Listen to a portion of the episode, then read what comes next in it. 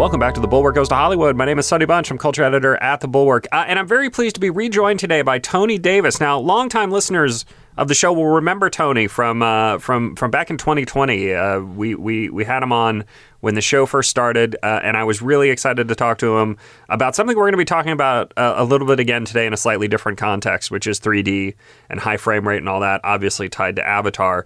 Uh, Tony, thank you for being back on the show. Thank you. It's great to be here. I always love talking to you.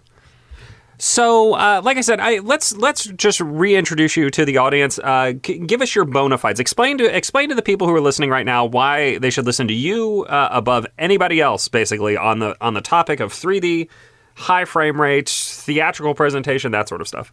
Oh, I don't know if they should live me, listen to me over anybody else, but uh, I certainly have been working in this industry for quite a while, and I've been working on specifically these kinds of uh, technologies. Uh, so I was, um, you know, my last, you know, kind of big job was at uh, RealD, where I ran the technology group. Uh, RealD is the company that does 3D uh, glasses uh, in about 30,000 theaters around the world. So if you go watch a 3D movie that's, uh, you know, not a Dolby or IMAX, you're watching almost certainly on a 3D on a RealD system.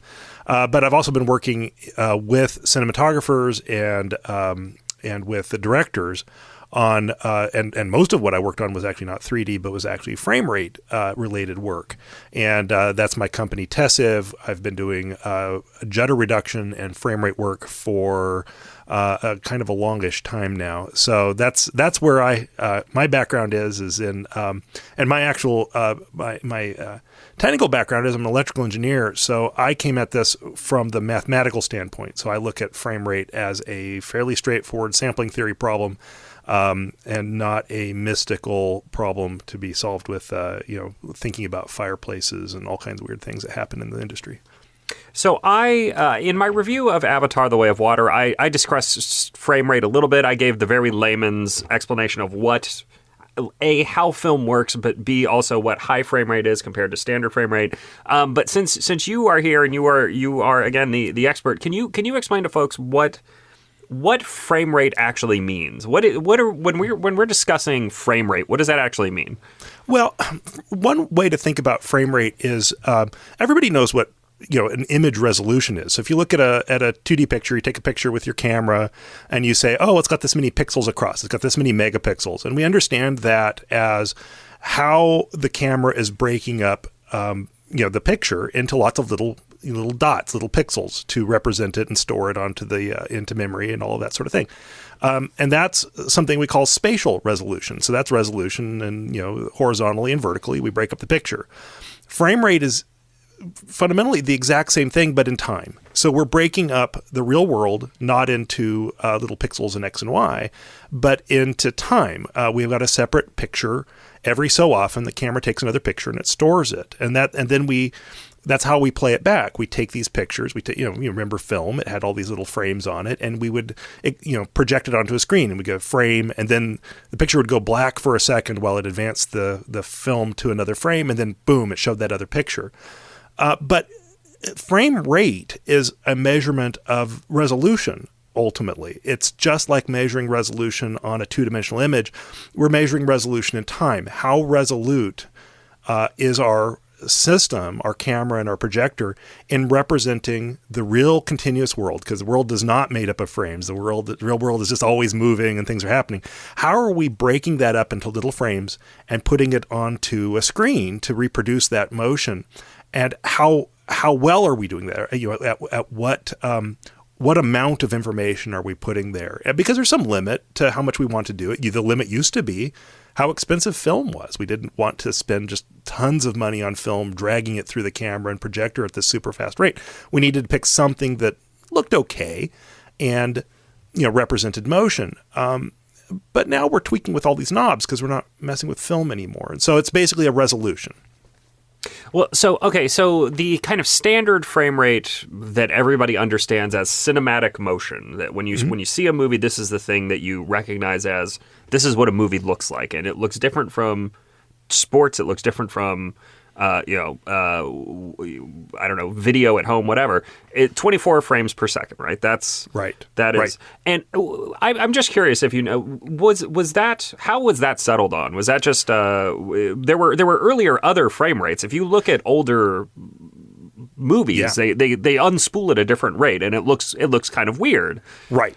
Yeah, it's so um, what happened was uh, before we synchronized with the sound, uh, frame rate in movies was not particularly well settled. Uh, what would happen is because a lot of the older cameras were hand cranked, so there would be a cameraman and he would crank it by hand, and he would do you know they were kind of this is how fast I'm going to turn this thing and how much film I'm going to run through, and there would actually be projectionist notes on the other end to say, hey, you know, in this scene you should probably crank a little faster when the projectionist is playing it back, and in this scene you should probably slow it down a little bit. Um, when when sound synchronization came along and we needed to put audio with things, having that go on was not going to be acceptable. Uh, and even before that, even in silent film, they kind of realized they needed to standardize this. And what they kind of, there was a big survey of all of the uh, you know kind of what do people normally crank the film at and this sort of thing, and they kind of came up with well 24 is about right, slower than that, and the motion doesn't look very good, and faster than that, and we're paying a fortune in, in film but they had to pick the actual number, and 24 frames per second was picked at that time, and that's when it happened. Yeah. Um, so uh, 24 frames per second, that's kind of what everybody thinks of as standard. That's what we, we think of as, as what a movie looks like. And the reason, of course, we're talking about frame rates today is because the big movie in theaters uh, right now is Avatar The Way of Water, um, which is being shown in many, but not all. We'll discuss this in a Yeah. second. In 3D HFR. Uh, HFR is just the the abbreviation for high frame rate. Uh, If we slip into slip into that, so folks know. Um, and it is unspooling at 48 frames per second, which is not necessarily the standard high frame rate, right? I mean, we, we discussed this a little bit before the show, but I, when I saw Gemini Man um, uh, in 3D HFR on an IMAX, it was, I believe, what, 120 frames per second? Yeah, Gemini Man was 120. Uh, there were some 60 frame per second releases and 24 frame per second releases of Gemini Man. They had three frame rate outputs for that movie. Why? Why the difference? Uh, well, I mean, I mean, I, I I understand why you would show it in 24 frames per second versus uh, 120, but why do 60 versus 120? Well, 60 was uh, so some projectors weren't really capable of 120, and so you'd want to do a 60 uh, for those that, that couldn't do a 120. And 60 still looks very high frame rate. Um, I'm not sure how many actual exhibitions were made at 60, but I do know uh, that the uh, home release of it was at 60. Um, and uh, it, it had to do with trying to find frame rates that um, that the projector projectors can widely support. And uh, 120 is fairly widely supported. Actually, uh, t- roughly speaking, you've got choices of uh, 24, 48, 60, and 120. Those are basically your choices on on modern projectors. Um, and there's reasons to use one or the other. Uh, it has to do with what numbers divide evenly into others. Um, 24 doesn't go into 60 evenly, but it goes into 120. Uh, uh, it, it has to do with if you want to double up frames or not, and so without some kind of funny cadences. So that's there are some interesting choices. So there's the kind of the 48 frame per second group of, of HFR, which doesn't really go to any other frame rates very well. Um, you can you can d- divide it in half and get back to 24. Uh, and then there was Gemini Man. They took 120. They could divide by two and get 60, and divide by five and get 24. And that's that's sort of how these things worked out. Okay, so now explain explain to me, the layman, what I am seeing when I am seeing 48 frames per second versus 24 frames per second. You know, I, I, I folks describe it sometimes as motion smoothing, like. Uh, which is a, a which is which is wrong for a bunch of reasons, but I can I understand the the the logic of that description because there is an um, it just looks different. Um, But what am I seeing when I am seeing 48 frames per second versus 24 frames per second? Well, I mean, the short answer is you're seeing twice as many frames displayed on the screen, obviously. Uh, it, but what's what's going on is it, you have to understand that 24 frames per second, while it represents motion, is an extremely low rate of reproduction of motion. Um, our eyes really can see uh, easily 120 frames per second uh, is is really what we're we're capable of. That is, our eyes are capable of up to uh, 60 hertz um, uh, resolution, and to represent that you, you need twice that in terms of frame rate, and it's just there's a factor of two that's always needed. So 24 frames per second can only represent correctly 12 hertz, which is a really, really, really low frequency, and your eyes can see it. You're basically, even though we don't kind of think this way and we don't process it this way, we are seeing all the lines, we're seeing all the all the frames, and we're seeing a very long time in between those frames, and we've just gotten used to it. So we we sort of have to leave the math for a second and say, what does it feel like when we watch a 24 frame per second movie? Because for all of us who've grown up with movies, since we were children, we saw movies at 24 frames per second, and we were our brains are trained that that's what a movie looks like. You know, uh, uh, Casablanca and Star Wars look like this.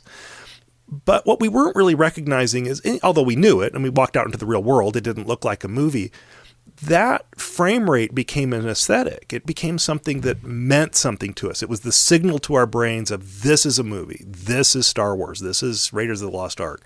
This is not real life.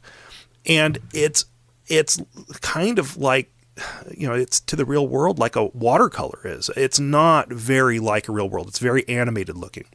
So when we start leaving that look, when we start to increase the frame rate and make that picture on the screen look more and more like what the real world looks like to us, our brain sort of rebels. We're like, oh, no, no, no. This is Star Wars is supposed to look like this, not smooth and like the real world. What this veil is being removed. It's no longer the kind of paint inside the lines look that we had, and we're really off the rails as soon as that happens. Uh, uh, uh, the aesthetic is now different, and that means that this is now an aesthetic question. Do you do you want this high frame rate look or not?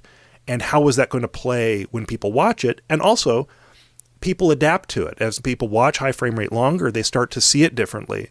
So there are people who've never seen high frame rate before, and they kind of rebel at this look then there's people who've been seeing high frame rate for years and they just kind of ease into it and say, "Oh yeah, this is great. This is a movie." So mm-hmm. it's just highly dependent on the audience, on how long the audience has seen high frame rate, and what the artists are trying to do with it.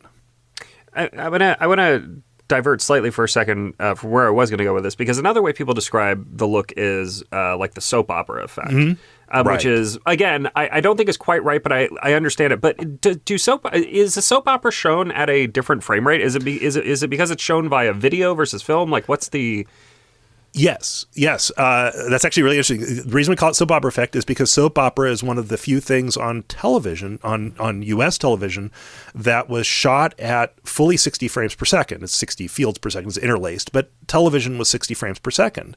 Um, and uh, it's um, it was, just because of the timing of how they had to do it. They didn't shoot to film. In the early days of television, uh, a lot of shows were shot uh, were shot, of course, done, they were done live at 60 frames mm-hmm. per second because TV is a 60 frame per second medium. Uh, and then the reruns were shown at 24 because there was a 24 frame per second camera watching a video tube. And then, mm-hmm. kind of somewhat famously, uh, Lucille Ball uh, insisted that her show be shot on film at 24 frames per second and shown that way, which is one of the only reasons. One of the reasons it's the only show that's kind of still around from that time because it archived very well. But what happened is nighttime shows, dramatic shows, three camera comedies, and everything that's drama was all shot on film from that time forward and then, you know, displayed on television. But it was 24 frames per 2nd mm-hmm. in the United States, except for soap operas or or your or your, or the news or your local news. All of these things were all uh, 60 frames per second. Um, this is different in Europe. In Europe, uh, they did a lot more video for everything, so it was all 50 frames per second everywhere. So people in Europe rebel a lot less at high frame rate than people in the United States. Here, we're kind of trained that if it's premium content, if you're watching the best drama or a movie or anything good on TV, it's 24 frames per second because it was shot on film. But everything that's kind of cheap and tawdry, you know, the soap operas, mm-hmm. they're 60 frames per second. And so that's kind of an extra layering of what we think looks good and high quality versus what doesn't. It's kind of funny. That is interesting. Is that is that the difference between NTSC and PAL? Yeah, uh, uh, NTSC is uh, 60 fields per second or 59.94 for reasons that have to do with original sin. Um, and uh, and then uh, uh, in Europe, PAL is 50 frames per second, exactly 50. Yeah. This is this is a thing. as any physical media enthusiast will know, the difference between getting a disc that will play on your a player at home and and not is a it's a very complicated thing. So I Yes. have long accustomed myself to looking for the NTSC versus the PAL sticker. Yes. On uh, on on products. Um, all right, so back to back to back to today. Back to today. Yes. Uh, again, the reason we're talking about this is because of Avatar: The Way of Water. Now, as we were discussing before the show, it is exceptionally frustrating to try and figure out what format this movie is being shown in on which screen at which times, right? Yes. It. Uh, I'm. I'm actually personally made crazy by this. I have not been able to see the HFR version of Avatar yet, and it's not for lack of trying. Uh, I went to a nice IMAX showing, and it was beautiful. It was a fantastic showing. I'm, I live in uh, Austin, Texas. I went. You know, I'm not exactly in the boonies, and uh, it was it was difficult to find a. I thought going to an IMAX, uh, even you know, I was like, oh, this will be a high frame rate. No, they're not all high frame rate.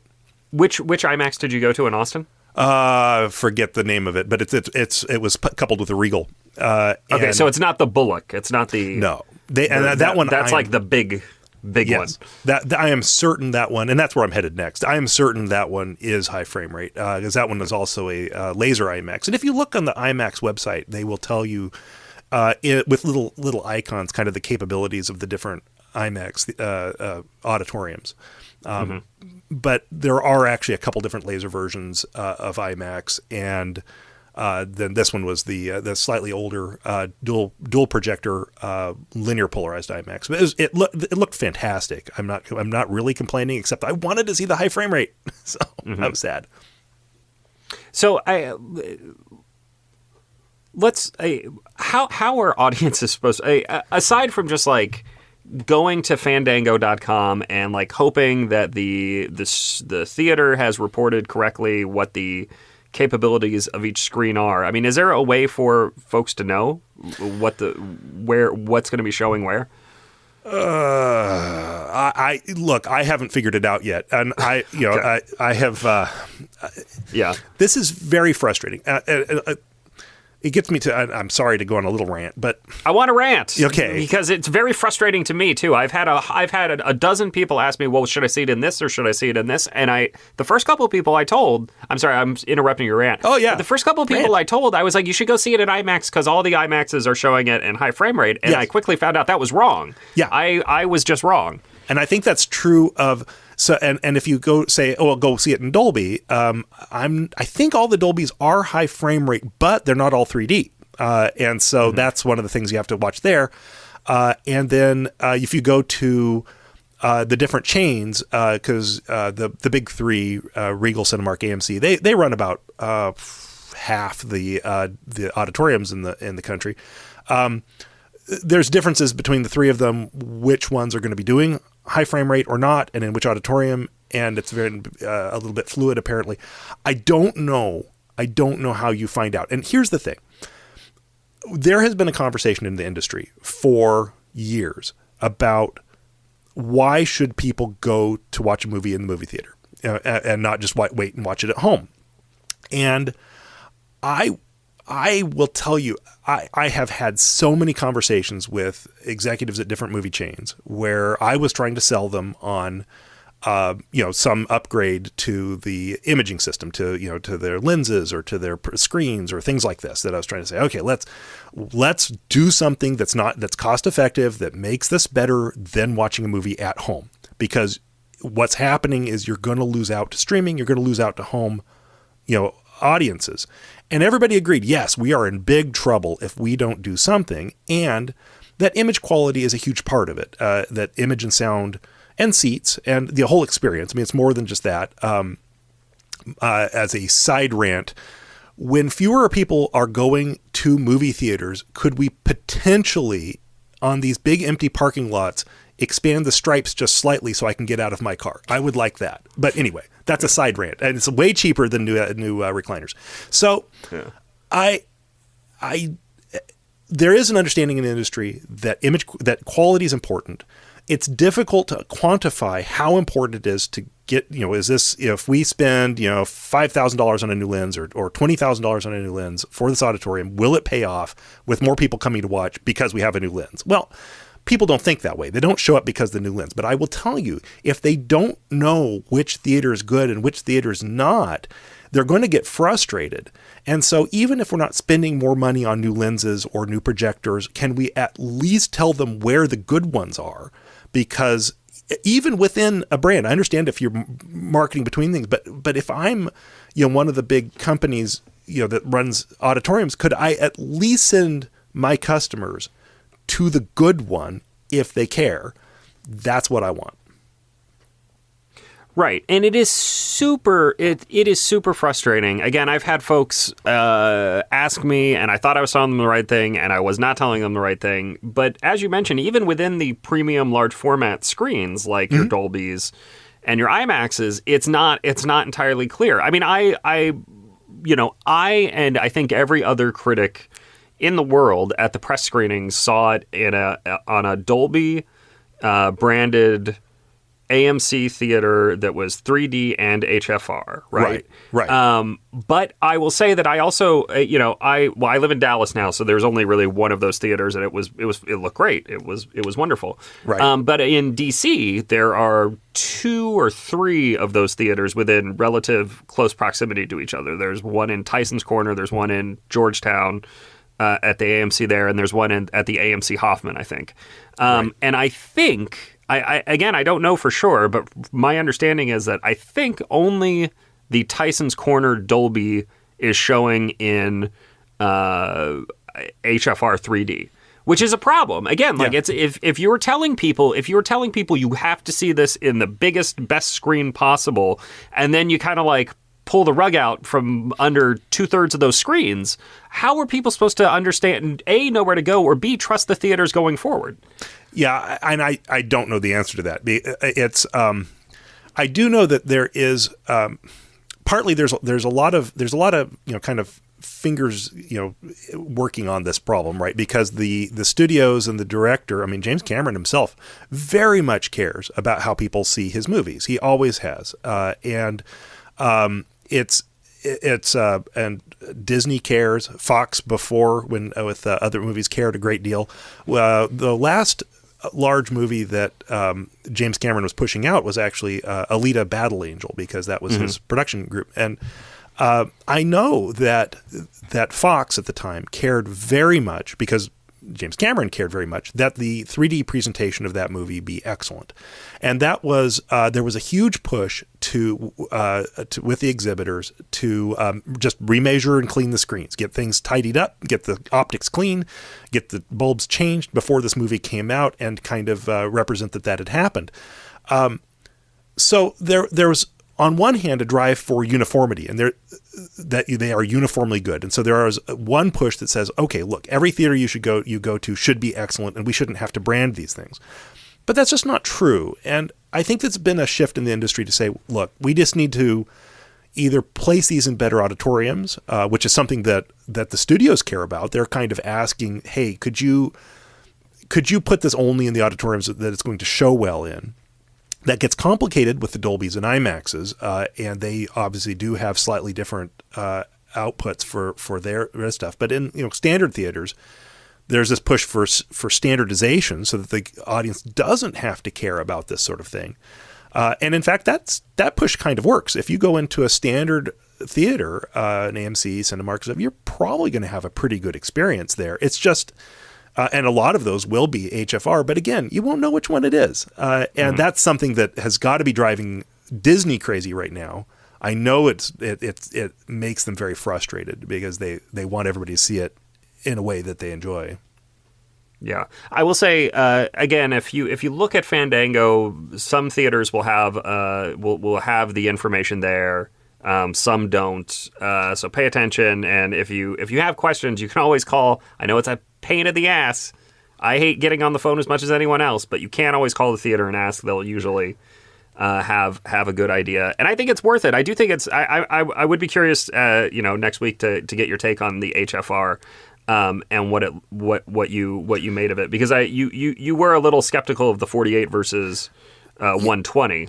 I was I was skeptical of well, so I'm skeptical of a couple things, but uh, so first of all, uh, is having seen the movie in 24, I 100% believe it will be a, a, better experience at 48 in a lot of the scenes. Uh, there are many scenes in that movie that were clearly shot to be seen at high frame rate. There's a lot of action going on and a lot of things that lose detail at 24 frames per second. And this is one thing audiences don't usually know is there's actually a lot of there's a lot of movie language, cinema language that is actually built around 24 frames per second. How fast you can move the camera around, uh, how fast you mm-hmm. can pan, how fast action can go on. Uh, because that frame rate is so low, a lot of times the camera is moving in very kind of stately, you know, gliding paths that are very slow, so that we don't, you know, cause the audience to become uh, uh, sick. Frankly, there were things going on in Avatar that were breaking those rules, where they were going way faster and there was more going on. And I I really believe the 48 version of that uh, will be spectacular. I, I am a fan of high frame rate presentation. I'm used to it. I've seen lots and lots of it. One of my concerns, though, is, um, and I really want to see how this works, is, and I've heard people talk about this movie switches back and forth between 48 mm-hmm. and 24 frames per second.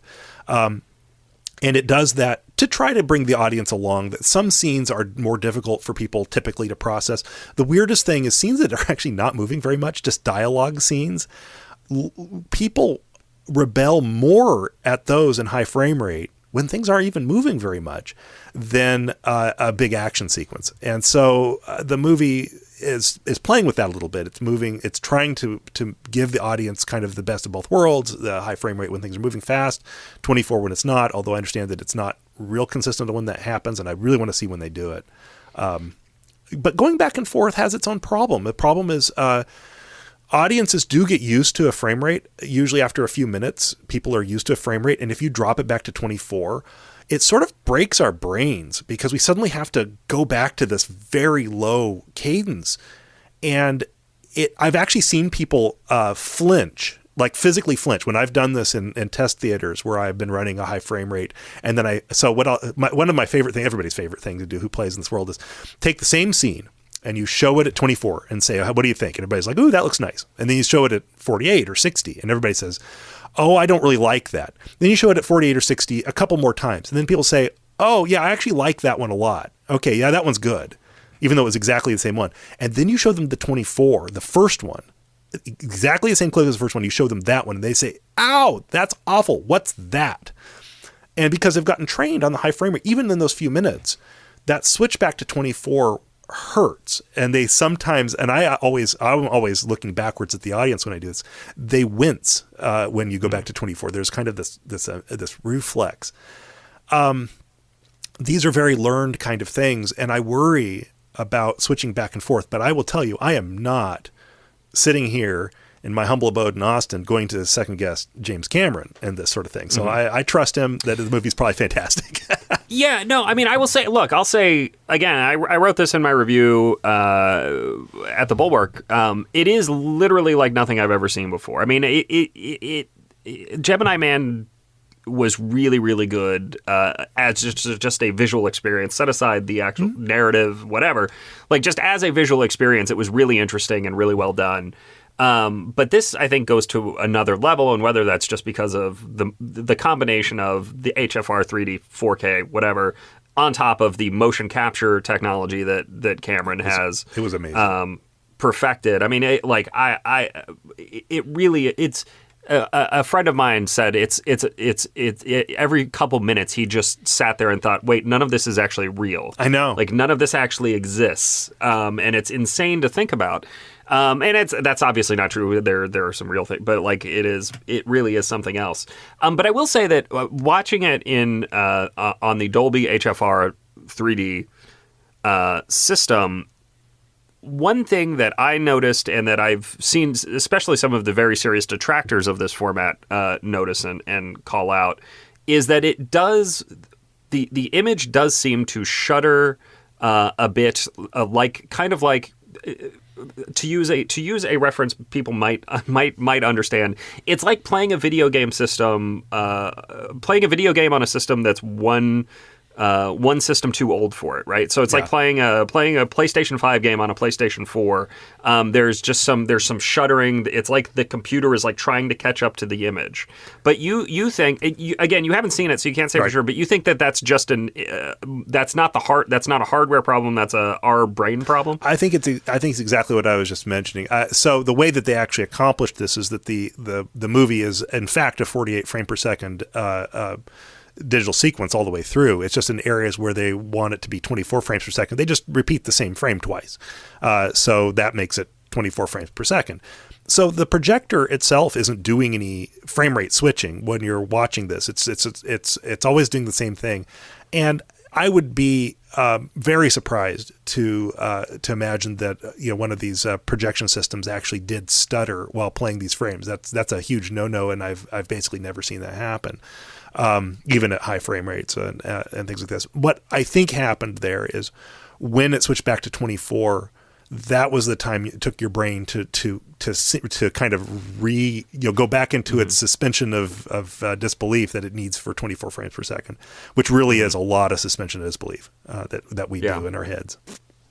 Yeah, I mean, I, I, I am also loath to second je- second guess James Cameron on something like this. Yeah, I will say that it, if your goal is immersion, this is unimmersive. It, it reminds you that you are you are watching a thing on a screen and kind of being led through it. And and what it reminds me the most of, um, frankly, is uh, Christopher Nolan and his use of IMAX in Dunkirk and The Dark Knight Rises. To a less extent, lesser extent, The Dark Knight Rises more because, it, like in The Dark Knight and Inception and The Dark Knight Rises, he has the IMAX sequences, but they're like sequences. Right. It's like here's we're doing a big action sequence. It's this is now in IMAX format. We're watching it this way. But in Dunkirk, he was switching back and forth a lot. I mean, the only reason. Um, and the, he was doing this because he couldn't shoot uh, with an IMAX camera on the boat, right? Oh, he right. couldn't- He, Got it. he couldn't. He couldn't. He couldn't get. So it was. It was just regular. But it's it's really distracting. Yes. It's really really distracting. And as much as I love Christopher Nolan, and again, I would question Christopher Nolan about as much as I would question James Cameron on most things. If your goal is immersion, then you are losing the audi- You're losing that battle with the audience when you're making these switches. I think that's right. I, I, I mean, I, I, I am, uh, and there've been really different um, approaches to this. Uh, in in um, Gemini Gemini Man, um, Ang Lee did work very hard, and that's a movie that I, I was a little associated with. Uh, he worked very hard to bring the audience into the high frame rate. So there was kind of limited motion and things at the start, and then they just kind of dr- gradually move you in, and they stay there. We stay at 120 frames per second the entire movie, uh, and you know that's I think that's probably helpful. Um, th- the, there was a, a secondary goal with that movie to try to get to get audiences trained to watch high frame rate movies and not object to them as much. And I mean, look, this has been going on a while. There was The Hobbit. There's been uh, uh, Billy Lynn's Long Halftime Walk and Gemini Man and these movies. And then there were there were pushes for high frame rate before. We did actually in our frame rate discussion to skip a few. Yeah, in the 50s there were some 30 frame rate, uh, 30 frame per second uh, uh, systems. Um, and then there was uh, they played with uh, 60 frames per second. Uh, Douglas Trumbull uh, had a system, experimental system that was 60 frames per second film in the 80s uh, called ShowScan uh, that a lot of people saw. I've seen uh, footage from ShowScan that's been digitized and shown now. It's really amazing. Um, there have been a lot of pushes What for was- this, but What was Trumbull trying to do with his 60 frames per second? same thing that everybody's been trying to do try allow allow more motion on screen um, you know this is something that it's interesting because this is a push really coming from directors and cinematographers right? There's, this push for high frame rate is coming from there because they're the ones who are the most uh, familiar with what they can't do this limitation this technical limitation for them is huge. Uh, you plan out an action sequence and you're like well that's going to be really cool. And then you're like well we got to slow everything down and and and stop doing that and things can't move so fast or it's gonna it's gonna hurt and people can't see it. So that's why they've always wanted a higher frame rate. They wanted a better palette uh, to paint on. Um, but the audiences sort of rebel at it. So there's been this kind of general push of hey can we in just general ways and, and uh, you know kind of ease audiences into a higher frame rate so that we can do this in future because we think that people will really love it once they get past that initial revulsion. And I don't know. I, I, I think it's uh, I, I I kind of uh, what I've seen in tests is uh, just go for it. You want to do high frame rate, just do high frame rate and go f- and just push it, and people will be fine with it after a little bit. And uh, the other thing is, uh, if they're not movie critics, uh, one of the funniest things is there's a good chunk of the audience who can't tell the difference. Uh, they don't rebel at it. They're like, oh, yeah, I'm just watching a movie. They don't care that it's 60 or 48 or 120 frames per second. These are the same people who uh, can't tell if the motion smoothing's turned on on their television, right? you know, I, I was actually curious about that because I do think that there is I think there is a section of the audience that either either doesn't notice or doesn't care or prefers it, frankly, because this is what they've gotten used to watching on their TV at home. That's right. I think I think that's the case, and one of the things that I always uh, argue with, uh, I'm not arguing like uh, you know, just uh, uh, like we're getting into a fight, but uh, you know, I, my my position is the technical display of a movie. Uh, so how uh, pretty it is, the brightness, the frame rate, the sound, all of this contributes uh, not to people's kind of you know um, you know s- uh, giving a good review saying oh yeah that that frame rate was fantastic or I just loved the brightness and the the lack of vignetting of that of that lens was the reason that I loved Top Gun. No, what happens is um, you know I went and watched Top Gun uh, Maverick with somebody. I took them to a, a Dolby theater and they sat there and they pumped their fist at the right times and they were just transported and they just this is the most amazing movie I've ever seen. This is the best movie I've ever been to. Now, Top Gun Maverick is a fantastic movie. But I pointed out to them I said, "Look, if if we'd watched this at home, you would have enjoyed the movie, but it wouldn't have transported you in the same way." All of these technical aspects play into just like the score and the cinematography and other things, they play into the emotional uh, uh, uh, you know kind of transport of the audience in a way that the audience is not aware of and probably will never be able to put their finger on it. But it's all important. Every piece of it's important. And i think that high frame rate will do that. I really am a big believer that high frame rate can add to the immersion and transport. And i think certainly in a movie like avatar way of water which is just mind-blowingly beautiful absolutely stunning i think hfr is a fantastic idea for that. Uh, and i think audiences should give it a chance. They really should Yeah. Uh, why do you think the Hobbit, uh, the first, the first of the Hobbit movies, did not work for folks in HFR? Because I, I, I've never, I've never heard more complaints about a presentation than I have with that movie.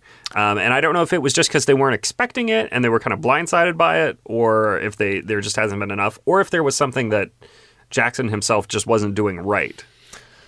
I think there were several things going on with those movies. Uh, there was a huge discussion for years following those movies why did that not work with people. Um, I think that uh, part of it was timing. It was just very early in people seeing HFR, so it just it just hit them too quickly. Like oh, suddenly, uh, suddenly this, this 48 frame per second kind of shows up. I think that they suffered from something that um, uh, a little bit that that other things suffered from. So the move to to um, when we moved, when television moved to high definition, one of the problems was that they had to change a lot of things on set. They had to change the makeup and they had to change the sets. They had to change a lot of things because it just showed more. Uh, uh, and so a lot of the you know. Uh, the the tape holding the sets together together and things like this you couldn't have that anymore so you had to spend more on your set and you had to spend more on the makeup to make everything work right in in HDR uh, or uh, um, um, in uh, uh, you know, 2K uh, you know um, HD, HD, television. 1080p. Yeah, HDTV. I've gotten all the acronyms mixed up in my head now. You can't you can't blame me. Um, and I think the same thing is happening with high frame rate. I uh, when we saw a high frame rate, it is essentially a resolution increase. Uh, things were twice as resolute on the screen, and a lot of things that would be blurred when a, when a character was moving. So you know, we've got a character moving across the screen, and uh, a lot of the kind of cheapness of the costume uh, would be blurred away, and you don't care. Well, I think we saw it all, and we saw the lighting, and we saw all the artifice of the movie, and it just took us out of the movie. Uh, what Ang Lee thought was that it was going to take a lot more effort to make the movie look good when you have this extra resolution. And he really reinvented a lot of things, a lot of the language of cinema, and a lot of things he had to do, even makeup and other things between uh, Billy Lynn's Long Halftime Walk and uh, and Gemini Man, and we see that also with Avatar. The amount of effort that was sp- that was spent making every frame look perfect when you have so many frames, the quality per frame actually kind of matters weirdly, and and it's just uh, it. I think the movie will work completely. It's just it's a gorgeous movie end to end. Yeah, I I really again, I I strongly recommend folks try to find it in HFR 3D. It's it is like nothing else, and I'm I'm a 3D skeptic. Uh, I don't love it for for a bunch of reasons, but like, but this is just this is really amazing. It's it's amazing stuff. I know that kills Tony. Oh no, Uh, a little part of me dies when people say that, but I, I, I know I know that kills you. I know that kills you. But the problem is so much. I mean, look, uh, if we're being if we're in the trust cone of silence, Yes. you know, plus all the, our listeners here. I, I mean, the the problem is a lot of 3D presentations have been bad. You know, the the conversions have not been great. The, Yes. the there was a real cash grab sensibility, um, and it turned folks off. It of sure the did. Format. I- mean that there's there's no doubt that that's uh, that this one on this there is essentially no debate in the industry. Everybody knows the reason that 3D uh, dropped off was that it was essentially ruined by the industry. Uh, they saw so much money coming in for the 3D upcharges. And every single movie went after it, uh, and movies that had no business being in 3D, and movies that spent no money doing a good uh, look. 3D conversion can be perfectly fine, you do have to spend the time and money on it. Um, Or you could do dual camera, uh, uh, you know, capture, or you can do like Avatar, where they're actually rendering it out in 3D, and that's a wonderful way to do things. Um, but it also requires that the that the director and cinematographer and editor, everybody associated with the movie, is really spending effort making it a good 3D movie. And I think that now there is an idea that the only movies that, are put out in 3D are ones that really have somebody behind them who cares about that 3D quality. Um, so I, I'm hoping that because there are fewer 3D movies coming out for sure. I mean, Yeah. uh, it's fewer and fewer. Yeah. They're of better quality than they used to be, and the exhibition quality is actually getting better again. Uh, it had had some some deterioration, but it's actually getting quite good. Um, it's I don't think 3D is going to die. I mean, nobody really thinks that. I think it's going to be used where it should be used, and not and not Yeah. where it shouldn't. Yeah. No, that would be that would be the best case scenario for sure. I mean, and and sometimes it, a- again, I, I say I'm I'm a skeptic, but sometimes when it works, it really works. Uh, you know, speaking of Peter Jackson, his World War One documentary. Um, obviously, they had to they had to do all the 3D work there and uh, post conversion. Um, and they were using, you know, ancient film, Yeah. film that, you know, and it looked amazing. It was did. really, really wonderful. that was a that was a fantastic use of 3D. Uh, it was the, the the the technical work on that documentary is just astonishing. I hope people were able to see that someplace. Uh, it's it really is kind of a, an amazing and very moving uh, uh, documentary. Yeah. Um, well, uh, as you know, I always like to ask folks if there's anything I should have asked. Uh, if there's anything you think fo- folks should know about uh, 3D, uh, you know, I- IMAX presentation formats. What what what should what should everybody be aware of that I failed to to ask? Well, I think the the one thing that I would say is um, if you haven't seen Avatar in a movie theater, you need to go do that. And there are a couple of reasons. One is that it's big, it's beautiful, it's wonderful. Go see it in the best quality you can find. You know, go find the best, uh, best you know premium large format. That could be uh, you know one of the uh, um, PLFs that like Cinemark or Regal or uh, or AMC have. Uh, or if you go to a Dolby or uh, or an IMAX, you're going to also have a, uh, just a fantastic experience. But I have two reasons for saying that. One is that it is this amazing experience in a movie theater, and it's something that's meant to be seen in a movie theater. But secondarily, um, when you later on at home, let me tell you what you're going to miss out on. Uh, it's not going to be 3D at home unless you know you've got a really special setup. Uh, it's also not going to be high frame rate at home. Uh, not unless something really amazing happens, because 48 frames per second does not go to home TVs very well. Um, They would have to be an upsample to 60 of in some variety, which could be done. They could also just, given how they are, they could just render out a 60 probably. Um, but it's 60 is what most homes can do. And losing out on 3D, losing out on HFR, and losing out on that big screen, you're just not watching the same movie. It just isn't the same movie. Um, but if you're in, insistent on watching something at home that is kind of interesting, I will give a recommendation I've given before, uh, which is we just talked about it a little bit. Billy Lynn's Long Halftime Walk, which was a 2017 Ang Lee movie. Um, the UHD Blu-ray for that is astonishing. If you want to give your home theater system a workout, go buy that disc. I saw it's on sale at Amazon right now. Billy Lynn's Long Halftime Walk. Get the UHD Blu-ray set, which does include a 3D 24 frame per second version that you probably won't be able to use, uh, but you can watch the 60 frame per second, high dynamic range. Dolby Atmos soundtrack. And if you don't want to watch the whole movie, I think the movie's really fascinating. It's a really interesting kind of quirky movie. Just go and it's, worth the 20 bucks. Pay the 20 bucks, have it shipped to your house, go to just the halftime show slash battle sequence, which is an intermixed uh, thing in the middle of the movie. It's about uh, seven, eight minutes long. Watch that with the volume up, and you will see something that will just transport you in your own home. And uh, Gemini Man is also available in HFR Blu-ray, and it's a really interesting movie. And some of the shots on that in HFR are just the motorcycle sequence will blow you away. It's just amazing. Yeah. Yeah, I, I am a I'm a big uh, I am a big advocate for for Gemini Man. Um, I've actually never seen Billy Lynn's Long Halftime Walk, so I'm gonna pick this. I, I'm gonna pick this disc up now after we end this call because I like to I like to own things. Yeah, it's worth um, owning things. That's great. but uh, but uh, I, I do have one technical question with TV. So I mean, I so I I there there are things I understand very well about my TV, like black levels and all that sort of stuff.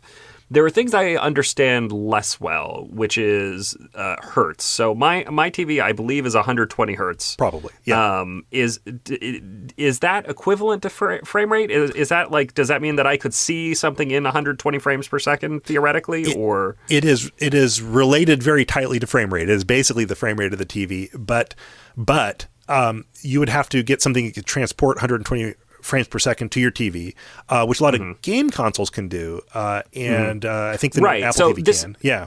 So, so my, my game, the games I play, I, I don't play very many games because I have two children. I yes. don't have time. Who has for, time for this? Sixty hours of God of War. We're adults. We but, but but I do I do I do play games sometimes, and I will say that it does look it looks different and it looks better. Um, or I, again, it just looks different. It mm-hmm. looks it, there's a, there's a much smoother flow of motion um, without feeling kind of motion smoothing uh, type type stuff. So is that again is that is that just because it's you know it's processing at uh, well those games are probably processing at 60 hertz, but they may be 60 or um, 120. Some of them really are yeah. doing 120 outputs, and, and uh, yeah, I mean, and that's one world that where people are just fine with high frame rate is people who come from gaming communities are used to 60 and 120 frame per second outputs uh, and you're just super immersive. You just drop. It looks like you're looking through a window into the real world, um, yeah. and that's. Uh, uh, but yeah, but the the UHD Blu-ray standard doesn't go up that high. So the TV may be capable okay. of it, but UHD Blu-rays can only do up to 60. Uh, they don't okay. have a, so, and in fact, uh, Blu-rays also don't have, and this is an important point on Avatar. Like I mentioned, uh, uh, 48 is not supported on home televisions uh, currently, not through Blu-ray, but I, they'll figure something out. These guys always do. Mm-hmm. Mm-hmm. I mean, do you eh, if it's shot at 48? I guess here's eh, if if it's shot at 48 and they want to get it up to 60 frames per second, won't you run into the motion smoothing problem? The the uh, the kind of motion interpolation pro- interpolation problem. It depends on how they do it, but sort of yes. Um, they could do um, they could do a a cadence uh, like we do for a 24 to 60, right? So when we watch, uh, so that's the other thing of, of, of, North American television. When we play back 24 frames per second on a 60 frame per second television, what actually happens is one frame is repeated twice, the next frame is repeated three times. It goes two, three, two, three, two, three, two, three, uh, and that's actually how we do it. So the, the frames are actually not on the screen for even amounts of time, um, and they might do something like that going 48 to 60. So hmm. uh, I guess it'd go one, two. It's something like I have. I can't do the math in my head, but I think it's something like that. You'd have one and then hmm. one up to twice, but that's going to be kind of weird, and I think you'd see it. Uh, and that got that choppiness of motion, which again we've gotten very used to on television. I'm not sure we'd be very happy doing that. And the other thing is we could interpolate it. I mean, there, you could actually have a frame. You could frame blend as you're going up to 60, and that's really not a dumb way to do it. Just a simple mm-hmm. fading from one frame to the next, but. Um, uh, or you could. Uh, there's a lot of there's a lot of uh, schools of thought on what you can do there, uh, but um, something will have to be done, and it will not be the same yeah. as it was in the movie theater. I guess we'll see. I guess we'll see when it comes out if they just go down to 24, if they try and do. My guess is they'll just, they'll just do the 24 is my guess. Uh, yeah. But uh, that's because it'll get be complicated. But who knows? Maybe they'll be gutsy and they'll do something cool. Yeah, well, yeah. Fingers crossed. You know, Fingers crossed. Yeah, I'm gonna get my hopes up on that Yeah. one. Hollywood doing something gutsy and cool. All Yeah. right, uh, Tony, thank you very much for being on the show again. Um, and I, I, I hope this was uh, super helpful to, to people. Uh, bottom line is just just you got to look at the listings and kind of cross your fingers, or you know, show up to the theater and ask questions. They should, you know, the, the guy the guy manning the desk should should be able to help you. Well, just uh, just go watch it about five or six times in different theaters. There you go. That, Well, that's it. Yeah, I mean that's the other thing. You just you know, this is uh, maybe this was all just a ploy to get the grosses up because people go and see it in one thing and they're like, ah, that, that that's not what I, how I was supposed to see it. I got to go see it genius in the other It's IMAX. Genius. Yes. All right, uh, Tony, thanks for being on the show. Uh, my name is Sonny Bunch. I'm culture editor at the Bulwark, and I will be back next week with another episode of the Bulwark Goes to Hollywood. We'll see you guys then.